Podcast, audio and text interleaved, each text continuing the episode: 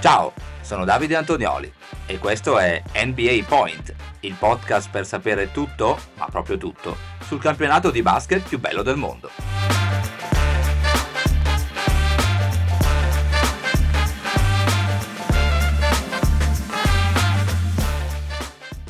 Bentornate amiche, bentornati amici qui su NBA Point, puntata eccezionale, straordinaria del vostro podcast preferito per sapere tutto sulla NBA. Oggi non parliamo delle partite della scorsa notte, ma facciamo una chiacchierata con un ospite e che ospite, sì, perché siamo in compagnia di Alessandro Mamoli, giornalista e voce della NBA per Sky Sport Italia. Allora, ciao Alessandro e benvenuto su NBA Point.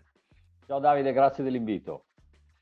Grazie a te per essere qui. Allora Alessandro, partiamo subito. Devi sapere che in questo periodo prenatalizio su NBA Point stiamo consigliando letture cestistiche, come le abbiamo chiamate. Allora il tuo Dream Games, edito da Rizzoli, fa proprio al caso nostro. È un viaggio nel tempo, dagli anni 60 ai giorni nostri, tra NBA, college basketball, Serie A, Coppa Campioni, l'attuale Eurolega. Il tutto raccontato da chi come te ha fatto della pallacanestro una ragione di vita, possiamo dire un sogno per restare in tema. Allora raccontaci questo tuo viaggio, questo tuo sogno che forse 32 anni fa, quel 21 dicembre del 91, data del tuo esordio in Serie A, sembrava molto vicino a diventare realtà. No, no, non sarebbe mai diventato no. realtà ne- nemmeno quel 21 dicembre del, del 91 se Pippi mi avesse passato quella palla, no. Eh, esatto una delle domande che mi fanno spesso è ma perché ti sei appassionato alla pallacanestro o come ti sei appassionato alla pallacanestro? In realtà non c'è una risposta, nel senso che la pallacanestro, a differenza di altri sport, credo sia un, un innamoramento. Eh, magari sai, il calcio lo segui perché lo seguono tutti, quindi ti senti trasportato. È vero che oggi abbiamo una locomotiva come l'NBA che traina tutto, però se decidi di sposare, consentimi questo termine, la pallacanestro, di portartela dietro, parlo di un, avid fan, uno che la segue, che la guarda, che non può farne a meno, è, è, un innamoramento, è come quando ti innamori di una persona e dici perché ti sei innamorato di quella persona, perché così, perché non, non, c'è, non c'è, altro da fare.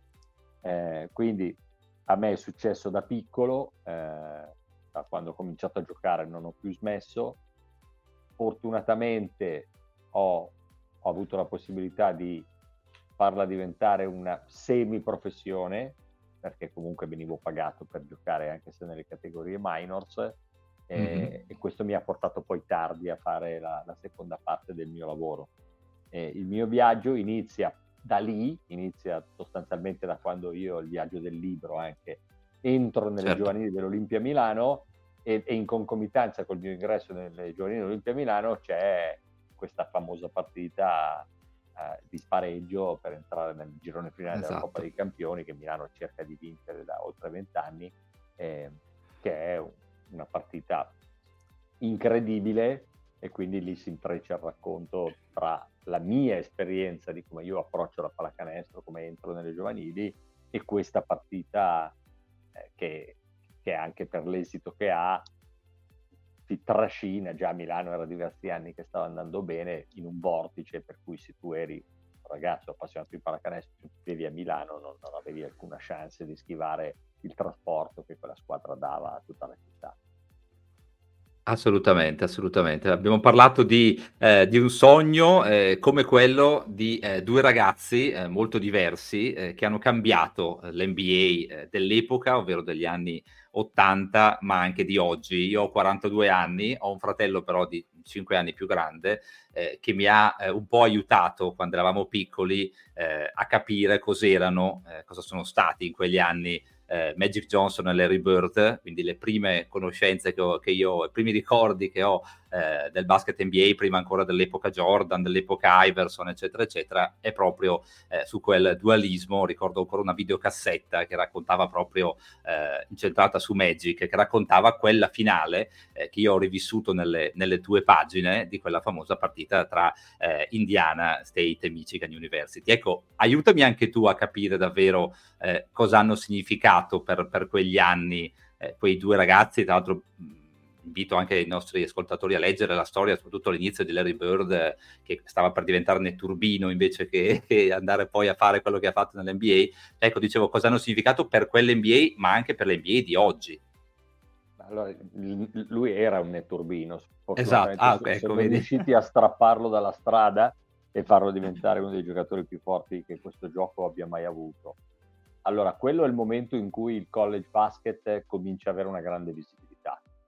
Eh, in più ci sono queste storie eh, parallele, completamente diverse, quindi il dualismo è una cosa che da sempre funziona, no? Eh, guarda oggi Messi, Ronaldo, eh, Federer, Djokovic, scegli tu, eh, certo. piuttosto che Jordan, LeBron, no? bisogna sempre per forza schierarsi dalla parte di qualcuno, prendere una, una, una, una, una come dire, una direzione nel, nel, fatidico GOAT debate che io odio con tutte le mie forze, eh, che, che, nasce lì probabilmente con Bird e Magic, che sono talmente diversi, per cui uno è un ragazzo afroamericano cresciuto nel Michigan che gioca con questa passione, questa gioia, sorridendo e controllando e dominando il gioco e portando la sua università, che in realtà fa una regular season molto più normale rispetto a quello che sarebbe mm. poi stato il risultato finale, e dall'altra parte c'è questo campagnolo bianco che prende una università dello stato dell'Indiana, che non è Indiana University, che, che in realtà era sulla cresta dell'onda perché quel, per esempio l'Indiana di Bobby Knight del 76 è l'ultima a finire una stagione imbattuta, no? Quindi lui prova sì. anche ad andare a giocare da Bobby Knight, ma se ne va dopo pochissimo perché non è il suo posto, non è il suo metodo. E quindi queste due storie si trascinano, si portano avanti, erano gli anni in cui la televisione investiva tantissimo sul college basket e quindi ha creato una narrativa attorno a questa storia quando c'è stata la finale in CIA che peraltro è anche bruttarella da vedere, infatti io mi sono concentrato molto più sul cammino, sul percorso che fanno loro due, le due squadre per arrivare a giocare quella finale, però ad oggi è ancora la partita col maggior numero di ascolti nella storia eh, del, del, del, della televisione americana, perché chiaramente un po' per l'hype che c'era, il canale televisivo che lo mandava in onda, ma all'epoca c'erano 5, 10 canali, non lo so, per forza certo. di cose tutta la gente era traghettata lì. È un record che non verrà mai battuto per questo motivo, perché oggi tra 5.000 canali televisivi, internet, i telefonini, social, le piattaforme, non porterai mai così tanta gente a, a vedere una partita di pallacanestro per, per, importante che possa essere. Certo. Quindi il dualismo nasce lì, poi entrano nell'NBA e sostanzialmente vanno a giocare in due squadre che sono già come dire, discretamente vincenti, i Lakers soprattutto con la parte di Minneapolis precedente, i Boston Celtics che sono quelli che arrivano dall'epopea di Red Auerbach eh, e quindi il, il, bianco campagnolo che rappresenta Boston come città, che è anche una città, non ci vergogniamo a dirlo, fortemente razzista, quindi va bene lì e dall'altra parte dell'oceano, cioè, del, dall'altra parte degli Stati Uniti c'è eh, Magic che invece guida col suo sorriso il suo carisma i Los Angeles Lakers. Questo unito all'arrivo di David Stern nell'NBA che comincia a cambiare le cose, che arriva nell'anno in cui viene scelto al draft un certo Michael Jordan, fa sì che, che questo sport poi vada in orbita. Però il, diciamo, l'attenzione e l'interesse che suscita eh, il duello Bird Magic parte da là non è che improvvisamente questi arrivano certo. all'NBA, a- arrivavano con una spinta, un boost da quella partita e dagli anni del college di cui l'NBA ha beneficiato. E infatti racconto come all'interno anche del, del capitolo, come anche l'NBA a un certo punto cambi la programmazione televisiva imitando le cose che faceva il college per cercare di prendere quegli spazi che invece aveva il college che, che, che erano più, più visibili in quell'epoca rispetto a quello che era l'NBA certo. di quell'epoca, stiamo parlando alla fine degli anni 70, inizio anni 80, in cui avevano problemi di eh, droghe, immagine. Certo. Bene, restiamo in eh, casa Lakers eh, perché da una leggenda giallo-viola che ha eh, segnato l'NBA degli anni '80, eh, andiamo a parlare di un'altra leggenda della squadra di Los Angeles che ha contraddistinto l'NBA degli anni 2000. Ovviamente stiamo parlando di Kobe Bryant. Impossibile non parlare per un attimo di un giocatore a cui siamo tutti molto legati, una fonte di ispirazione anche per chi non ha giocato o seguito il basket. Vado a citare testualmente uno sms, uno delle, una delle migliaia di messaggi che hai ricevuto in quel periodo, eh, un italiano forever, come è stato definito, un personaggio eh, dentro fuori dal campo a cui eh, so che sei molto legato anche per quello che ti chiese Sky eh, la sera stessa, ovvero di partire immediatamente per gli Stati Uniti e di trasmetterci appunto quello che stava accadendo dall'altra parte dell'oceano. È in, quel, in quella settimana in cui lui purtroppo, eh, ho, diciamo, ho dovuto raccontare, ho avuto il privilegio di raccontare una cosa che avrei non voluto raccontare. Eh, mi sono esatto. arrivati migliaia di messaggi dall'Italia di persone che sapevano che ero lì, eh, tantissime persone che non avevano a che fare con la pallacanestro, ma che erano semplicemente state stimolate e ispirate da lui.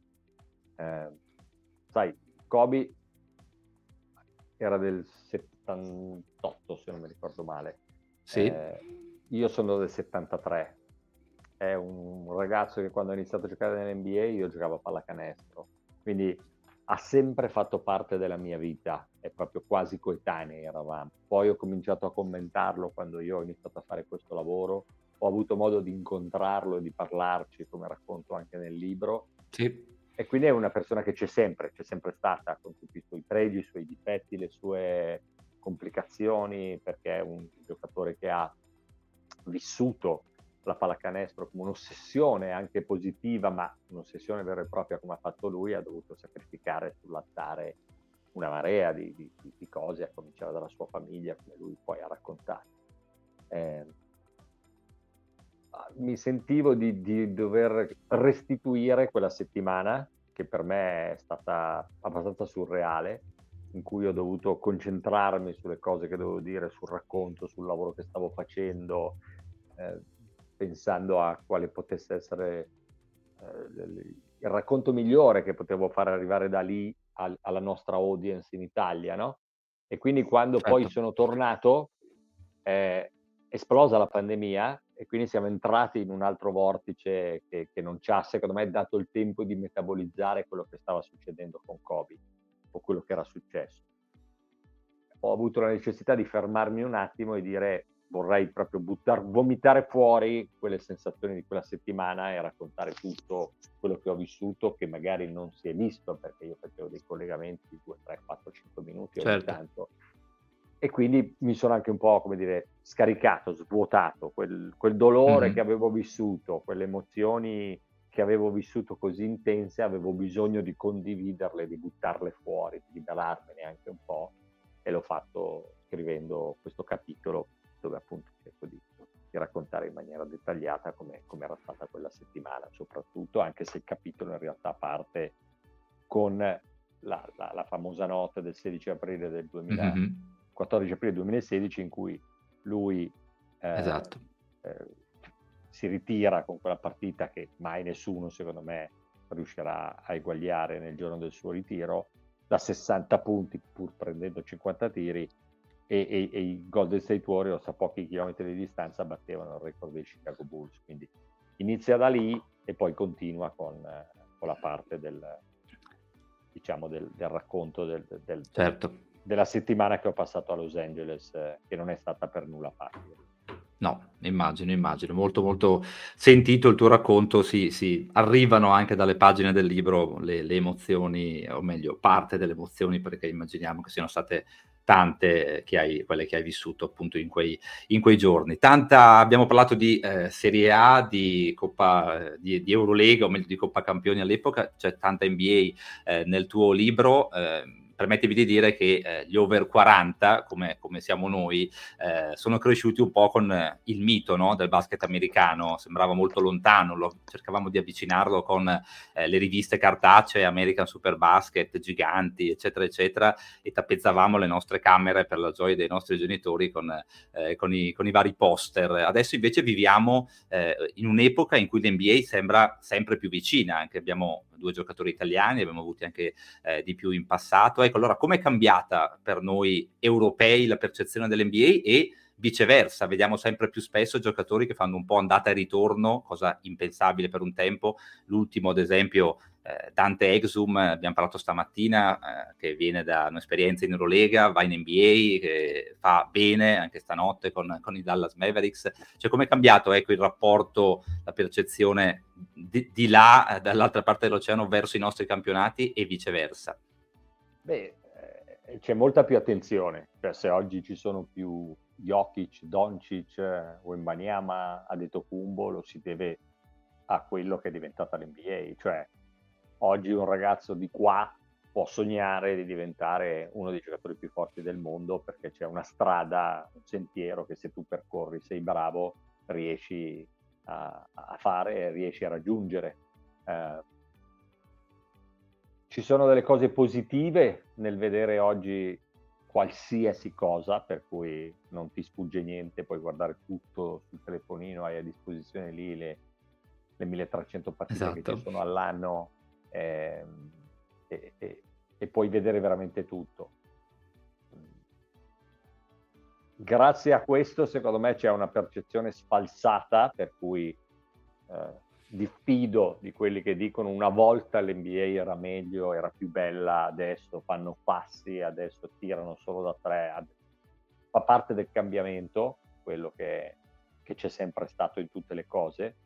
Io faccio sempre questa battuta, comunque ironizzo sul fatto che se nel 1985 ci fosse stato League Pass Mm-hmm. Ragazzi, ne vedevate di partite brutte, ma molto peggio rispetto a quelle che vedete adesso. Ma peggio, ma peggio. Il problema è che nell'85 noi vedevamo una partita alla settimana se andava bene, che era la più bella, e le finali, che è il livello più alto di pallacanestro che si possa vedere. E quindi nel nostro immaginario l'NBA era quella roba lì. Adesso certo. che vediamo delle clip dedicate, dei reel su Instagram dove uno sbaglia sempre o fa sempre passi o, o, o tira il libero e non prende neanche il ferro, nel nost- nella nostra testa immaginiamo che l'NBA sia quella roba lì. Anche allora non prendevano il ferro, tiravano corto e facevano schifo. E il problema è che non lo vedevi, e lo vedevi molto ma molto certo. Però sicuramente l'NBA ha il merito, questo è un merito di David Stern, che sta coltivando anche Adam Silver, di essere diventata globale e se tu prendi probabilmente i primi dieci giocatori che in questo momento dominano l'NBA, la maggior parte non sono americani, eh, comunque non Vero. sono di origine americana, magari anche per dire Embiid che viene dall'Africa, ti posso certo. dire, però sicuramente non sono americani. E quindi questo spiega molto bene la direzione che sta prendendo l'NBA, anzi direi che i principali giocatori, quelli più forti, se vogliamo mettere Jokic, Adetokumbo, Doncic sicuramente, eh sì. Embiid che è camerunese, io credo che questi siano tranquillamente quattro dei primi cinque, non hanno nulla a che vedere con gli Stati Uniti, anche se Embiid poi statisticamente è cresciuto ah, negli Stati Uniti, ha fatto l'Università mm-hmm. Kansas. Quindi si va sempre più in quella direzione con la speranza che domani, continuiamo a sentirlo dire, però per adesso non, non accade, anche perché gli americani tendono a stare un po' chiusi anche su di loro, magari che possa diventare globale per davvero, dove poi le franchigie sono in tutto il mondo e non solo negli Stati Uniti. Questo però sarà possibile probabilmente quando si allargeranno un po' i confini, quando volare da Milano a New York ci si metterà a 4 ore invece che 9 o robe certo. di tipo. Vedremo, vedremo. Allora, visto che siamo a Natale, eh, il momento dove i sogni si avverano, ti faccio questa domanda. Ci racconti nel libro tanti momenti vissuti dal vivo, eh, parli della gara 3 delle finali NBA 2014 che definisci la tua eh, più bella dal vivo, magari come, come telecronista, perché magari da tifoso forse quella partita di Milano è ancora, è ancora al primo posto e comunque tanti altri momenti chiaramente che hai avuto eh, la fortuna per, per, per, tuoi ovviamente meriti di eh, essere, di vivere a contatto con i protagonisti, ma allora se avessi la possibilità di rivivere eh, dal vivo una delle partite che racconti che hanno fatto la storia di questo sport, ti chiedo cosa scegli o magari questa piccola provocazione ovviamente simpatica, magari mi preferiresti rispondere sì a quel ragazzo eh, che nell'estate dell'89 ti propose di giocare con loro nella squadra del liceo, chi lo sa. Quello è, è, il più grande rimpianto che ho della vita. Ah, ecco. come hai detto giustamente prima tu, per noi over 40 che siamo cresciuti con un NBA, quel, quell'America, quell'NBA, eh come sì. cantava Lucio Dalla, ci sembrava veramente dall'altra parte della luna. Oggi, l'altro giorno, un mio amico ha preso l'aereo e è andato a Las Vegas a vedere la finale dell'Instituto Tournament, ecco. perché chiaramente se lo può permettere, ma una volta non era pensabile, non sapevi neanche certo. dove comprare i biglietti.